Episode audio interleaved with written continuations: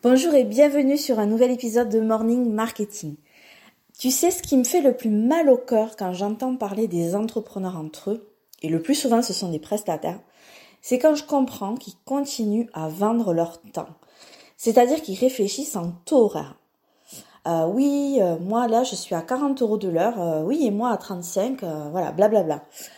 Pourquoi c'est absolument pas la bonne manière de facturer ton travail? Parce que tu continues à vendre ton temps comme un salarié. Et ça va avoir deux effets pervers qui vont te frustrer et qui vont être néfastes pour ton business. Je te raconte une histoire. Un jour, euh, j'assistais à une conférence en ligne et arrive une thérapeute dont le témoignage m'a vraiment ouvert les yeux euh, sur le fait que vendre son temps, c'était la plus grosse connerie que je pouvais faire. Donc elle nous raconte qu'un jour, une patiente vient à son cabinet et que la séance se passe extrêmement bien.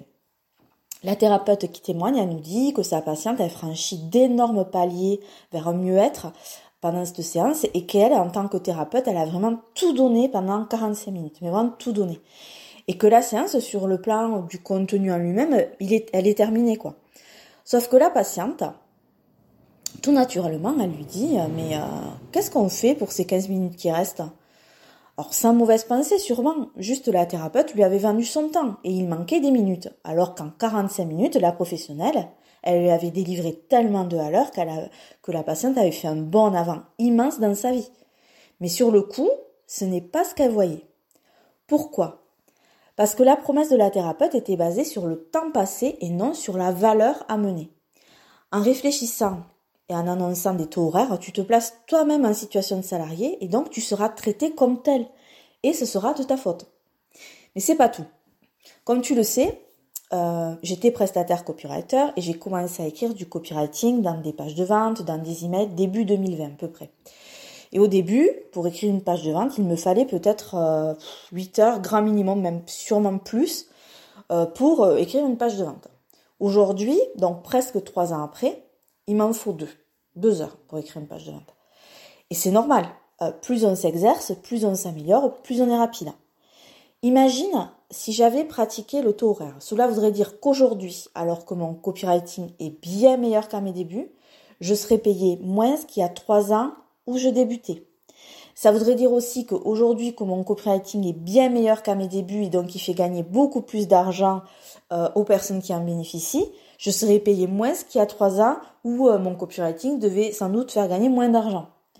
Alors non, vraiment, abandonne le taux horaire et passe au pricing de valeur pour tarifier ton travail. Qu'est-ce que c'est le pricing de valeur?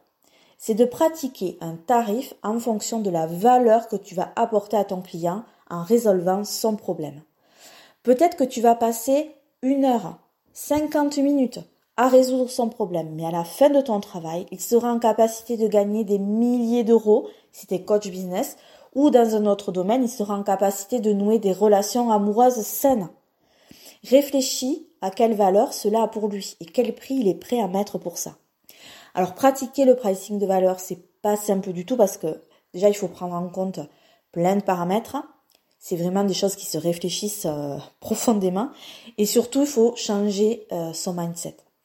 Mais l'épisode d'aujourd'hui, il avait pour but de te faire toucher du doigt que pratiquer le tarif horaire, c'est vraiment le meilleur moyen pour toi de t'épuiser et surtout de ne jamais dépasser un certain chiffre d'affaires parce que le temps, tu le sais comme moi, il n'est pas extensible. J'en ai fini avec cet épisode. Je te souhaite une excellente journée et je te dis à demain pour la suite.